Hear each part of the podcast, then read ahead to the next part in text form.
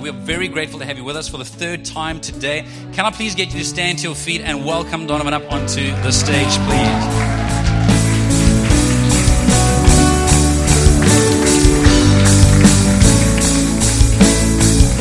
All right, you guys can take your seats. Uh, so, just to explain, we're doing something a little bit uh, different this evening. Thanks, sweetheart. Um, because, uh, yeah, I just thought it's not very often that we get to actually pick the brain of someone that has lived quite a bit longer than what I have and, and lived through um, a lot more. Say again? I hope I'm not the oldest, yeah. Uh, you may be, but that's okay. That's a good thing. That means no one can argue with you. we have to honor our elders. So, so we're going to do a bit of a Q&A this evening. Um, I've gotten to hear many, many uh, stories and experiences over the years um, with Pastor Donovan, and I just thought it'd be a really good opportunity just to just to kind of give you an opportunity to hear a little bit more about some of the personal life, and also just some of the lessons learned over the years. When you've been in ministry for over 40 years, how do you? How many of you know you learn some lessons? When you've when you've been dating and married to the same person and to that only person for 51 years, many of you know you've learned some lessons in remaining faithful to the only person you ever dated? Anyone impressed with that? 51 years? I think that's I think that's commendable. I think that is seriously commendable. So, Donna, why don't you just can I get you to start just by giving us a little bit of background in terms of your family? Tell us a little bit about Patricia, your four kids, your three grandkids, etc. No, no, no. Your now family, your immediate family, please. Oh well, you you know you kind of said it most. We've uh, we met at school. Uh, we went to the same school, so we just actually the reason we met is I used to I used to be a gymnast and a trampolinist, and I got injured, and I spent a year in a brace because of what I did to my back, and so I couldn't play sport. Up until that stage, I was a bit of a misogynist, and um, I used to tell You might have to just explain that term. Oh, a misogynist is someone who doesn't like women.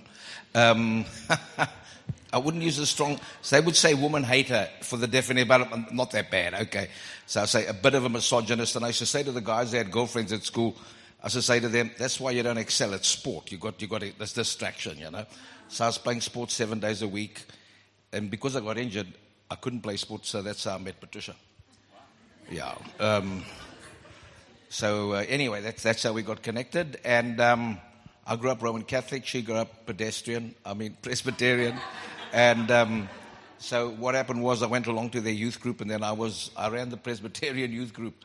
Uh, and, and, and we started hanging out, and that's how it all happened. And so then we got married. We, were, we, we got married. We were emigrating to Australia because of the apartheid system. And then we got saved.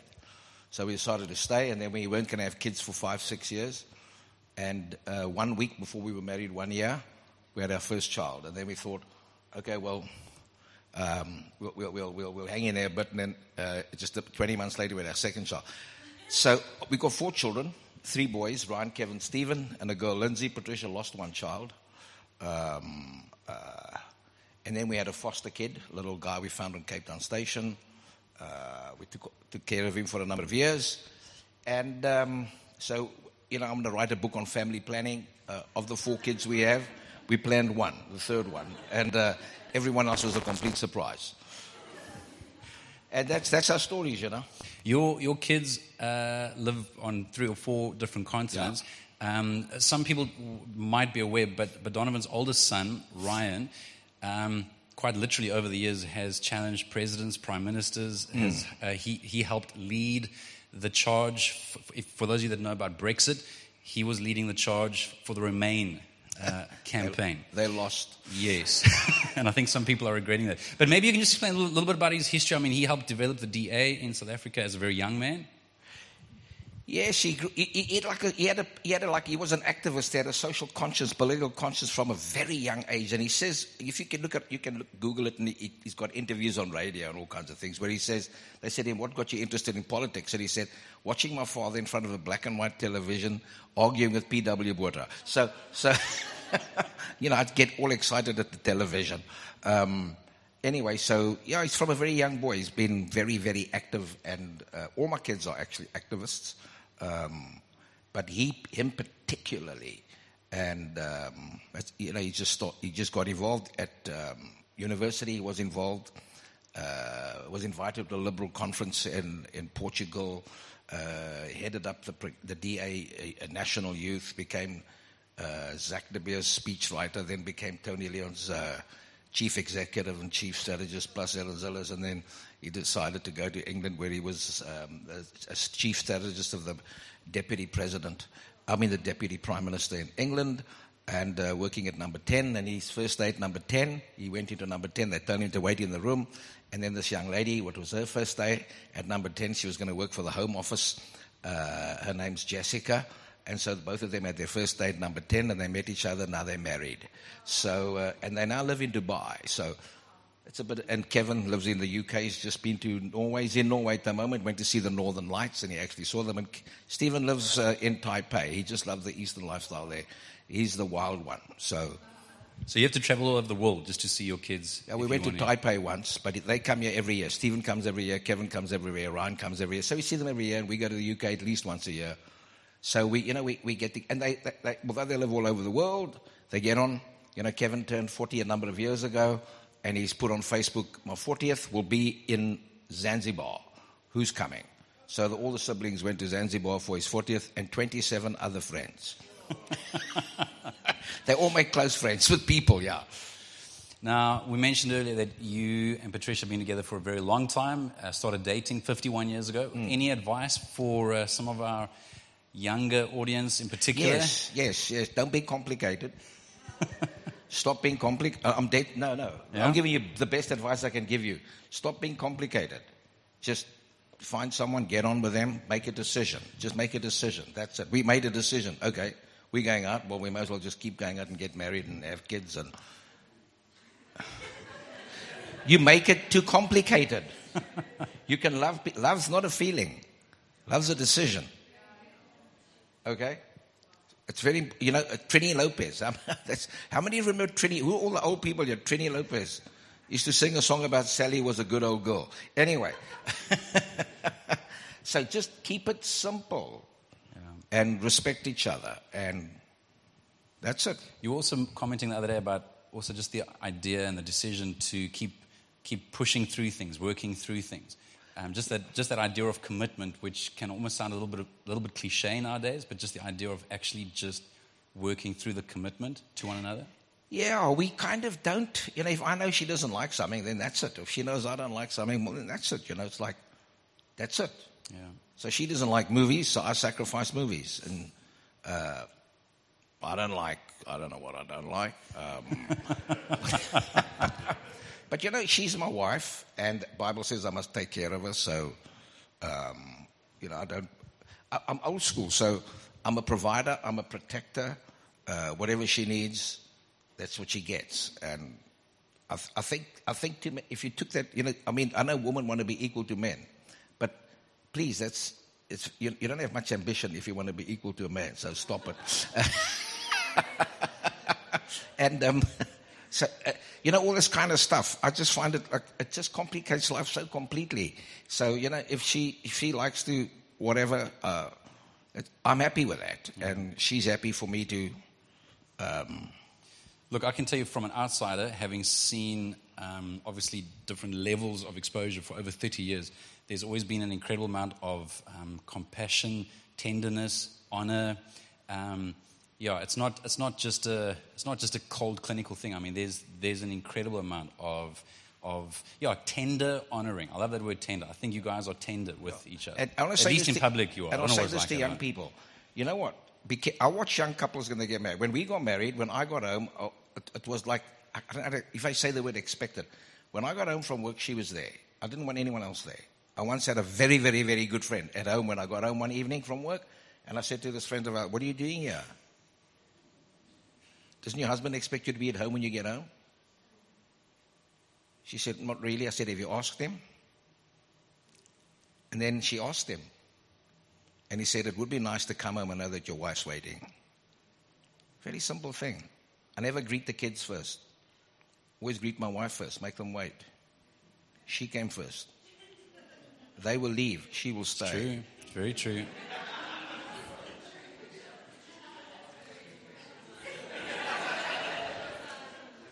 True. Very important. Also So- teaches your kids something. Eh? No, no, no. Yeah. And the best way to be a good father to your kids is to be a good husband to their mother. Yeah, absolutely. And the best way to be a good mother to your kids is to be a good wife to the So we, we, we've never shouted at each other, ever. I've never shouted at anyone except the police. And, um, and, um, and we never shouted at our kids. And although my boys don't go to church, um, to this day, they, they wouldn't even burp in front of me. Well, Stephen would. He'd do anything, but not Ryan and Kevin. Never, never, never, never, never. Because we, we kind of model that. Yeah. We're not So- perfect, eh? We, we, we wild. We do really wild stuff. I used to do ballet for my family every Friday night in my army underpants. So that gives you. Okay, well, I've got to get that picture out of my mind for a moment. Just, just give me a moment. I, I want to change tracks uh, for, for a couple of minutes. Um, um, I'm always reminded, and, and I'll even try and encourage our folk from time to time, you're a Christian long before you're a pastor or a leader, um, and you've been a Christian for several decades. Um, there is inevitable pain. There are inevitable crises of faith. You even spoke this morning about dealing with some disappointment. Um, how, how have you been able to weather some of those storms over the last 40 plus years? Yeah, yeah, I'm, I'm, yeah, yeah. People ask me questions like, "What are the most important things?" and "What is your most success?" and "What is your this?" I don't actually think like that. You know, it sounds crazy. I just wake up, get out of bed, I drag a comb across my head, I make my way downstairs and have a cup. No, I don't. Those of you who know what I'm talking about, remember the Beatles song, and looking up, I noticed I was there. Anyway, it's called A Day in the Life. Yes, for me, it's like a day in the life, it's another day. And so you do face crises, you do face things where you worry about this or that or the next thing. But I've got to this. You know what? I'll do my best. It's up to God. I've done my best. It's up to God. If it doesn't work out, you know what? I can't change it. I can't control it. I've done my best. It's up to God. I don't want to live with regrets. I want to live in the future, not in the past. I want to move on. Um, that's it. If it doesn't matter what people think of me, or whether they think I've succeeded or I've failed, it's got absolutely nothing to do with it. I'll just do my best, and it's up to God. That, that, that's the only way that I can do that, and then to just keep keep doing it. You know, I just um, look. I'm an optimist. Yeah, you are. I'm, I'm just an optimist, and, and every day I get up believing something's going to happen, something's going to happen, and, and, and by and large, you can make something happen. yeah. It's up to you to make something happen, and I can make something happen now. I can, I can walk out of that, honestly, I can walk out of that door. I can walk into a shopping mall. I can go to a counter. I can have someone serve me ice cream. I was in Russia, um, and you know, there's this woman in Russia, I'm buying a pair of shoes. Uh, my brother now has those shoes, and she's, she, she says to me, uh, Oh, what's your name? And I go, My hair was completely different, my glasses were much bigger. And I said, I'm Elton John. She goes, Wow. and she believed me.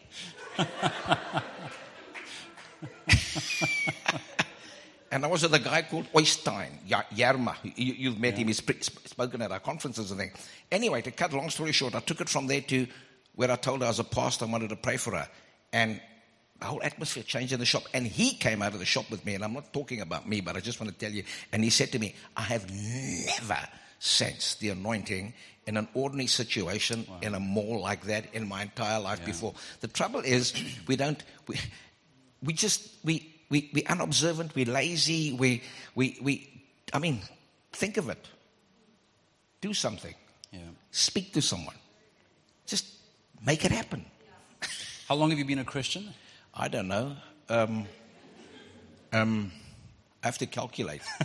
but it's 40 something years. Okay. um, I don't even remember that. I, I don't, I've got to work, I've got to sit down and work it out. You see, that's why I don't, I don't live like that.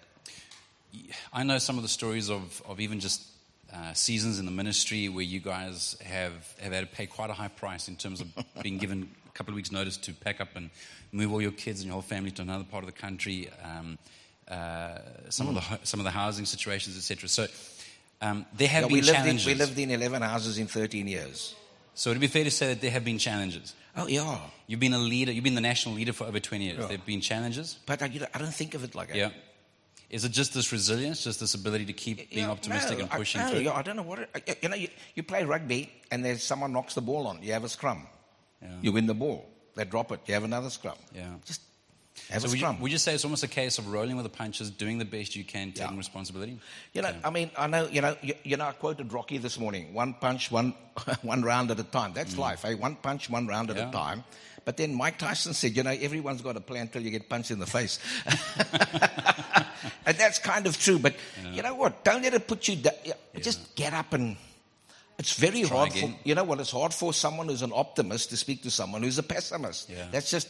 I mean, I can't change you. When you're, a- it's it's just a matter of, well, you know, we've got to move. Let's move.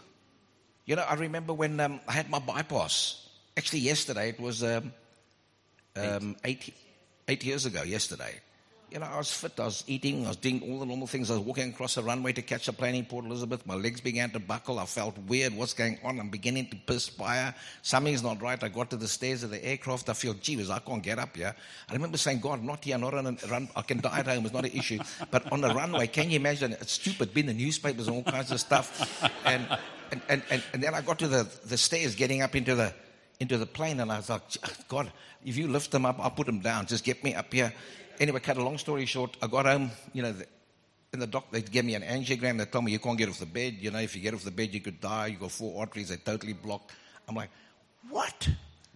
Not for one second, not for one second did I think I wasn't going to live. Wow. I think that's very impressive. I said, get on with it, get over with it. I've got work to do, you know. Um, just before we move on to a different topic, uh, you've been through different seasons in, in your personal, for lack of a better term, devotional life, your spiritual disciplines and, and rhythms. Um, I know, I know that there've been some shifts in the last uh, two years, give or take.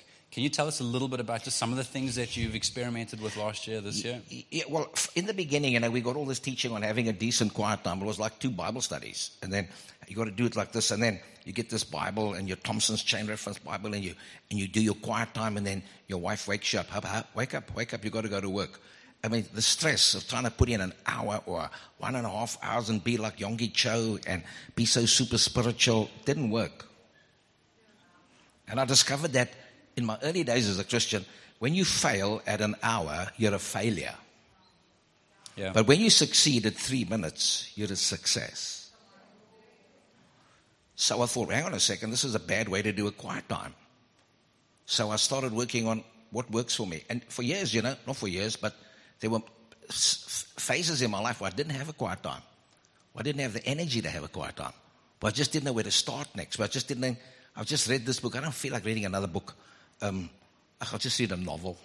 Um, I'll listen to a record. Maybe God will speak to me. Um, that kind of thing. And then I got into reading through the Bible every year.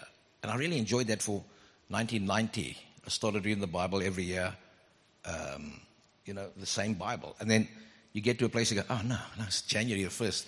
Okay, so you've got to start again in the beginning and all this kind of stuff. And I've had enough of that now. I've done this for years and years and years. And so I would encourage you get different. Don't wait till it's too late. Change the way you do your devotions. Very Keep good. it fresh. Um, change it. Make it. Make it different. Read about other people. There's lots of you. We, you got Bible apps we've never had. You Yeah. got you got so much help we never ever had. We just have to like fight our way through it. And so this year I read um, a chapter of Proverbs and five Psalms every day. That means that I would read through the book of Proverbs and the book of Psalms once a month. And I did that for nine months. Sure. And then I, I got tired of it. So then I just thought, I'm just going to read the Gospels now. so I've read, I've got just Matthew to go. Very good. Very good. But you know what?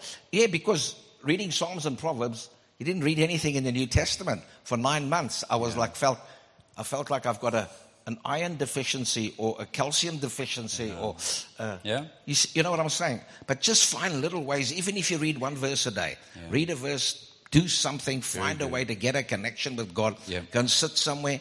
Um, and, then, and there were years when I would take books like uh, Bobbie Houston's book, Heaven is in This House, and I'd read a chapter because they're very short chapters, or Bill Hybels' book. And by the way, you know, Bill Hybels had a pro- but Bill Hybels' stuff is still brilliant. Yeah. Yeah. That's right. Just Truth because, just because I fail doesn't mean everything I've done is a failure. That's right. Don't be stupid now. Yep. Seriously. I- I mean, it's, uh, that book Axiom, you know, Yeah. read through it. And, Brilliant, yeah. And I would read through some of these books with my, with my Bible reading every single day. And um, yeah, I enjoyed it. Very good. Um, I want to also remind you, in case you're uh, visiting this evening and you're exploring Christianity, um, believe it or not, you don't have to believe the Bible to read the Bible. Uh, you actually read the Bible in order to discover whether or not you can believe the Bible, whether or not there's, there's life in there. We'll read books and magazines and news articles all the time without knowing for sure that it's true. So, so don't wait until you have that conviction. You can just start reading it, and God, if you're real, please meet with me in this. Um, In fact, you don't read the Bible, the Bible reads you. Correct. Yeah, very true. Um, I know that over the years, friends and mentors have played a significant role for you. You've never done ministry alone. Can you unpack that for us a little bit? Yes, I had, you know, I had my heroes. I've got, I've got in my office, if you go to my office, I've got five pictures up on the wall. The five older guys. Uh, how many of them are still alive? Uh, two. Two of the f- three. So, and they're old. And those who are alive are old, eh? One foot in the grave, one foot on a banana peel. Um, so they're ready to go to glory any minute.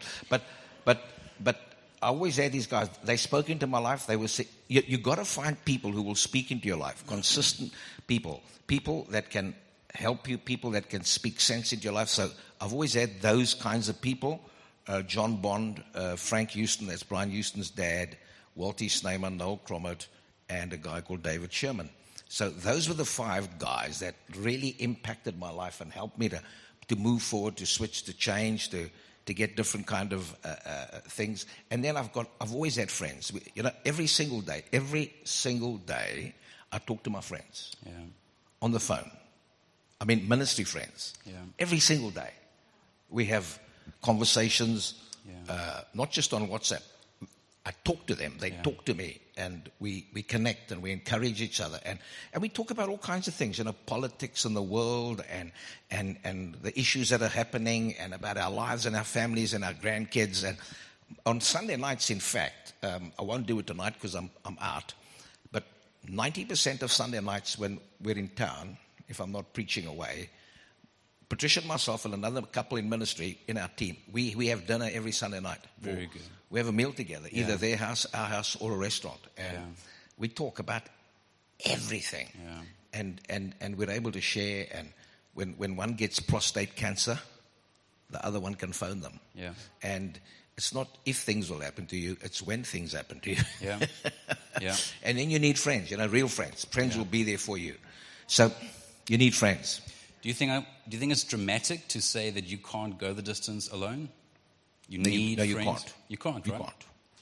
No, it's not normal. God takes alone, He puts them in families. That's right. The Bible speaks in plural terms apostles, evangelists, Yeah. elders, deacons. Uh, yeah. Yeah. it never speaks in the singular, It always speaks in plural. When you talk by to the us- way, God says we. Let us make man in our image. So God doesn't make it alone, we can't make it alone. Yeah. Talk to us a little bit about what you would call uh, your greatest currency. Oh, yes, my greatest. You know, I always used to think time was my greatest currency. Now, you need to understand that I'm a bit of a. Um, my wife calls me a Duracell bunny. she doesn't know how to handle good me. reason. you know, when I get out of bed, it's like. I don't know how to get out of bed slowly. Um, like I wake up and I'm out and off I go. And um, but when you get a little older, you realize time's not the most important currency in your life. Energy is. So it's not how much time have you got, it's how much energy have you got for the time that you've got. How much you can expend in that time. And um, you've got to know what can replenish you Yeah. People don't know how to replenish themselves. You understand what I'm talking about? If you give out more than you get back, you will burn out. That's, that's the definition of burnout giving more than you get. And you and I need to find ways in which we can replenish ourselves. And Patricia and I replenish ourselves in restaurants, not just physically. That's our happy space. That's, Yeah. that's when we're together in a restaurant, in a nice restaurant, eating good food, we happy. And um, not just our stomachs, we are extremely happy hanging out with people. So you've got to find ways to get your energy back, to get your energy levels up. Yeah. And the important things about energy is you need some form of exercise. So I try and walk for an hour every day, uh, do something that just makes the blood flow.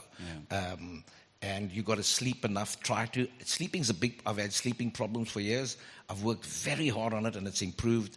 And um, you got to watch your diet, uh, and that's not easy. But so even though you like you live in restaurants and things like that, you can still sort of control it a little bit. But but that's such an important thing. Making sure you've got enough energy. For instance, um, it doesn't matter how many shots you have at goal. It's how many goals you score. Yeah. And that's Very the good. same about having the right, uh, being effective, not being active. Yeah, yeah, very good. Um, on a side note, I, I remember you mentioning some story years ago about following, I think it was Nelson Mandela, into a bathroom, into a toilet somewhere. Yes, yes. Can you tell us about Yeah, that? I. I, was, I was at a function where I met Bill Clinton and Nelson Mandela. Yes. And I've always had this thing, I want to meet famous people. Sorry, just for some young people, Bill Clinton used to be the president of the United States. Okay, just, Uh, just to fill yeah, you in yeah. quickly. Bill Clinton and Nelson He's Mandela. famous for some other stuff as well, but that's They had a a ve- story. no, Bill Clinton and Nelson Mandela had a very strong relationship. That when Bill Clinton got into trouble with Monica Lewinsky, Mandela went to see him Yeah, and told him, "You don't give up. You fight this. Yeah. You go to your pastor. You get counseling." They went for counseling. They went to their pastor for counseling. The president of America, just like Barack Obama and Michelle Obama, went for marriage counseling. Not because they had a bad marriage, because they wanted a better marriage. very good. Very important stuff. Very, very anyway, good. they were two of my heroes. I, I still like Bill. I have a sticker, a bumper sticker that says "I miss Bill," and um, I love Bill Clinton. And um, yeah, no, they, we were at a function together, and we and we met with them. And then Mandela went into a bathroom, and I followed him uh, to say hi.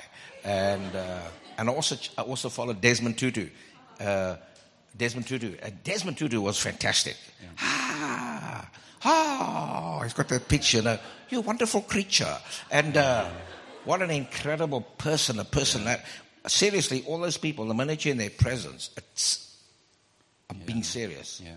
It's different. It's like this. There's. You feel like you're in the presence of greatness. Eh? Yeah. No question. Not just them. You know, I met Morgan Freeman. I met Dustin Hoffman. I met um, some of you won't know Mike and the Mechanics. You know, mm-hmm. Mike and the. Mechanics, In the Living Years, Beach of Gold, Another Cup of Coffee, all that. I love Mike and the Mechanics. I met him at an airport. I saw him standing at- across the way there. Um, listen to Mike and the Mechanics music, you'd love it. I'm Yeah. telling you, you will. So I walked, I walked over to him. I said, Hi, Mr. Rutherford. His name's Mike Rutherford. I said, Hi, Mr. Rutherford. How are you? Oh, I'm fine, thank you. Very deep voice, you know. So I said, Hi, I'm a fan of yours. I listen to a lot of your music and blah, blah, blah, blah, blah. Cut a long story short, he said, What you doing? I said, My kids live here. I'm on my way to Ireland, blah, blah, blah, blah, blah. I said, Would you, I know you live in, I know you live in South Africa for three months of the year. You have a fantastic house in Bantry Bay. Would you mind singing in our church one time? He said, Well, I'm not really a singer, you know. And uh, because he wasn't, Andy Carrick was the singer. And um, anyway, cut a long story short, I told him about how I listened to his music. I can't tell you the whole story, but what happened is my father died on when I came back from a trip. And I played his song in the living years at my father's funeral to tell people my father and I had this fantastic relationship. Uh, we spoke to each other every single day, took him out for a meal every single week. And the, the living years is about people who have a regret that they didn't have the relationship they should have had. Now the man's dead, it's over. Wow.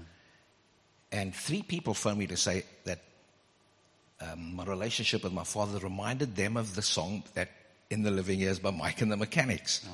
Anyway, I was in an airport one day and I heard behind me, "Hi, Donovan," because I'd met him a few times. And I turned around, was Mike Rutherford. I said, "Oh, by the way, my father passed away, and I played your song." Oh, wonderful. it was, but I've met I've met quite a number of of these people. Um, again, you've been in leadership for decades, not just as our national leader, but I think all throughout your life you've been in roles of leadership. Um, what are some of the mistakes that you've made? What are some of the lessons that you've learned? I know, I know you could probably tell us a whole bunch, but just some of the some of the highlights. It's very hard. I, I make mistakes every day. Um, oh, what can I say? Make mistakes, you know. I mean, you've got to talk about you believe in the wrong people. That's a big mistake. When you think this is the right person, put your time and energy into this person, doesn't work out, that's a mistake. By the way, I don't beat myself up on mistakes. I just move on. Ring the bell, end of that round, next round, come out fighting. and kind of move on. But I don't dwell on mistakes. Of course, you make mistakes. I've made lots of mistakes. I'll never, you know, the funniest mistake, mistake I ever. Patricia, my wife, she loves, she likes Cliff Richard. So Cliff Richard was at Newlands Cricket Ground doing a concert. We got free tickets in somebody's box. But the, the sound was horrible. The, you know, the guy sings before the time, whatever you call that act, the, the, the first act, you know. Oh, the And- opening act. Eh? The opening act. whatever, yeah. And, and, and the sound was pathetic, and we couldn't hear, and I'm like freaking out. Now, my wife wants to come listen to Cliff Richard, and she can't hear him, you see. So I go downstairs and I walk around the place, and I'm trying to find out who's in charge of the sound. And eventually I see this little guy. He's got stuff hanging all over him with like a, a photographer's jacket, and he's got earphones and long hair and big concerts. And I say, Excuse me, excuse me, are you in charge of the sound? He says, Yes. I said, Listen, do me a favor. My wife likes Cliff Richard. She's sitting up there. She can't hear. Can you please fix the sound? Okay, we'll do our best. I go back up there. Cliff Richard's about to come on. The sound's pathetic. I run downstairs. I find him. I said, Listen, I asked you to fix the sound. My wife came here to listen to Cliff Richard. You understand? Now, the sound isn't fixed. Now, listen, I'll go right past this black and yellow tape here. You got to, and I'll go and pull all those wires out. Security, take this man what an absolute curse. I had to beg him not to chuck me out of Newlands. So that's a mistake I made, you know. That was a bad mistake, but on a humorous level. But you know, when we make mistakes, the trouble is with our society, we're so punitive. You know what I mean? We want to punish people who make mistakes. And we think it's so biblical and so religious. Actually, I don't think that's what the Bible teaches at all. And so when people make mistakes, they get beaten up and they get hammered. And we should be more forgiving, give more grace to people, give more place for people to grow.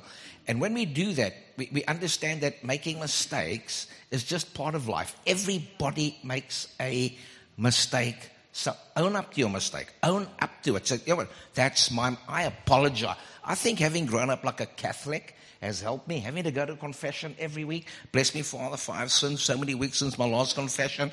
Accuse myself of the following sins. I tell the priest my sins. He forgives me. I don't even know if he's listening. I don't know if he's reading a comic. I don't know what he's doing behind that curtain. He could be doing anything, but the minute he says you're forgiven, I believe him. I believed him. I used to walk out there. If I die now, I'm going to heaven. My Patricia would be waiting in the car, my girlfriend. We'd, we'd, off we'd go. I, wouldn't, I would be so good, so good. I wouldn't do anything wrong till, till communion the next day. Then I'd like, okay, cool. I can do what I like now because I've got a whole week before I go back to communion. So, go to, but I think having going to confession, getting it off your chest, Yeah. confessing it, admitting it, owning it, Stop fighting, stop defending, stop blame shifting. Honestly, that's the best way to get on with a mistake. Yeah. I'm sorry, my Very mistake. You know, biblical. you know, I, I made a mistake in a meeting one day. I didn't just say sorry to the guy I made a mistake to. I wrote a letter to him and I, and I CC'd all of you. Yeah. And guess what? They didn't know how to handle it. they didn't know how to handle it, all these young guys. None of them answered. I, I can own, my. I can own my mistakes. Own them. I remember you commenting publicly as well about, um, in some cases, overriding limits, personal limits, so your physical health and things like that. With, with, with, with being so commit, you know, I don't know what the right word is, so like driven. Yeah. I'm driven. Very. You know, uh, at, at 40 odd years of age, I decided I'm going to run. Because when I got saved, Christians weren't allowed to play sport. No, we weren't allowed to. It was worldly. So we stopped playing sport. And, um, and then I turned 40 odd, and I thought, no, I need to get fit again. I'm going to run. So I decided I'm going to run the comrades. So then I started training, and I ran the two oceans, and I got seriously injured.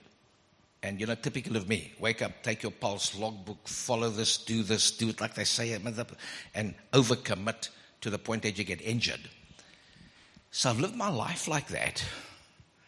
And I tell you something, I dam- I've damaged, I'm a, I'm, I'm, I don't look it, but my body is pretty wrecked because I've worked too long, worked too hard, done too much. You know, at one time I was preaching seven times a week on average. I've saw, I saw, visited or connected with 800 people every year as a pastor.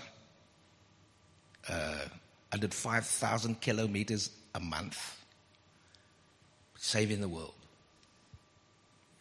And then you end up with stomach problems, heart problems, bowel problems, prostate problems, bladder problems. Yeah. How many other problems do you want? Yeah. So you end up with what's the point? I- I mean, there's just no point to it whatsoever. So just calm down. So now the advice, like I phoned Dina. You all know Dina? I phoned Dina the other day. Don't take emails on your phone. Stop it. No, I don't take one email on my phone. I don't do emails after five, six o'clock at night. That's it. Close that computer. Very good. I will not go to bed with that stuff on my mind. If I see a difficult email on a Thursday or a Friday, I won't open it. I'll open it on Monday. I'm not allowing a bad email to mess me up for Sunday. Very good. Um, all kinds of things like that. So I've learned if you want to go the distance Yeah. well, with lots of energy, pace yourself. Yeah. Boundaries, eh? Boundaries and limits. Is that helping someone up here? Maybe I'm. Sp- but some of you shouldn't be listening to this because you're lazy. Don't look at the person next to you. That'd be awkward. I know some of you are lazy. Um, anything else off the top of your head that you would do differently if you got to have the last 20 or 40 years? Of, I mean, I know there'd be stuff, but anything off the top of your head? Knowing what you know now? Because I know, for example, I'd be more sometimes you'll talk strategic. about. I'd, I'd plan better. I'd be more strategic with my life, with my time, with my energy. I do. I, I, I suppose I do a whole lot of. I do life completely differently, I suppose, but I don't know how to explain that. It's just that, you know. Can I ask it in a different way? You, you've commented a few times how you wish, knowing what you know now, you had another 20 or 30 or 40 years ahead of you. So, so maybe let, let me change the question. What makes you most optimistic about the season ahead for the church, knowing what you know now, what you've seen, some of the principles and lessons? I'm very optimistic because we no longer. You see, you need to understand that why I talk like that is I grew up in apartheid. I grew up in a closed society. I grew up in a society where we didn't have contact with the rest of the world. And we were, we were isolated. We were the pariah dogs of society. So you, you, you lived insular, you lived laager mentality. We now live in a world where instead of living in our little camps, the water has risen above the boundaries. Yeah. And you can swim almost everywhere. That's why I don't like Brexit. I'm just telling you my opinion. I don't want to have a debate on it. I don't believe in exclusivism. I don't believe in cutting people out. I'm an inclusive person. I'm, I want to, I'm a globalist. I'm, a, I'm, I'm not a nationalist. I don't believe that nationalism is good for anybody. I believe we need to have a worldview. We need, and I'm optimistic, which means we can connect with churches and church leaders all over the planet and we can learn from one another. And that's what's so fantastic. Every year we have different speakers at our conference. We connect with people. I, I think I, you were one of them. I took a whole lot of guys overseas because I've got a lot of friends this age overseas. And so I said, come on, let's all meet together in London. So we all met together in London for two days and just spoke to each other and connected with each other and got different perspectives living in different parts of the. That's why I'm hopeful for the future because we're no longer locked into our, our little camps. Let me just say this. When, when I was growing up as a Christian, a doctrine divided us. Baptists and, Charis- and, and Pentecostal never really spoke to each other. And then that changed with the charismatic renewal. And, and now we're all just sort of connecting with each other. And then style separated us. The, the style, not, not the doctrine of the church. People come here, they like the style, they stay. They don't know whether you baptize adults or whether you baptize infants or whether you break bread once a month or once a week or once every th- People don't think about it. They just say, okay, we like it here, so we'll stay here. But I'll tell you what's the danger now. What's really dividing Christians is politics. Yeah. And we need to be careful of that. Yeah. But by and large, I'm optimistic. The church has got a great future. And as long as we're connecting with people around the world, hearing from God, Yeah. it's going to be fantastic. You, um, you've been reminding all of the ministers around the country every week on a Wednesday Yeah. to pray for workers. Yeah. Um, you see the, the need, the burden. Um, I, think, I think we agree that uh, government's not the solution to the problems of our country or the world. um, that we need life giving churches, but that we need healthy ministers. Can you just talk just a little bit about j- just, just that burden, that, that scripture passage about the harvest being ripe, the workers being few, and yeah, just, just, just the heart behind that? Oh, you know, we always used to say, give us revival, give us revival. Jesus didn't say pray for the harvest. Yeah, He said the harvest is plentiful. yeah, There are hundreds of people who don't know that they belong to this church yet. yeah, Don't let the harvest go rotten. yeah, Yeah, the harvest can go rotten because we don't harvest it. yeah, We need workers. We need ministers. We need people put their hand up. And it's, it's a challenge. It's not just praying, it's being intentional. It's like, I had this weird idea. Jesus just walked up and people and say, Follow me. So I, saw a guy in Tyger Valley one day. He was quite an impressive young man behind a counter. I had a conversation with him. He's selling Nespresso coffee. He had a strange name. I said, Where'd you get that name? Your mother found it in a cemetery. And he thought, oh, who's this dude? And I started a conversation with him. And the thought came to me say to this guy, follow me, and I will make you a pastor.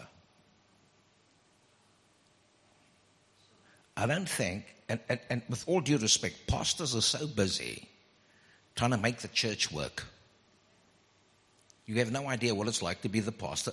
We've got to make this thing work. We've got to make the volunteers work. We've got to make growth track work. We've got to, we've got to make this happen, make that happen. So we, we're not preaching by going, Lord, while I'm preaching, show me someone. Point someone out to me. Let me see someone. Let me be led by the Spirit. Give me a gift of the word of knowledge or the word of wisdom that I may see someone. Let me find someone. Let me connect with someone. And let me intentionally connect with them and raise them up because the harvest is plentiful, but the workers are still few. yeah, It's a burden.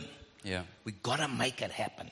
We got to plant life-giving churches. Yeah. We should have a church every every half a kilometer.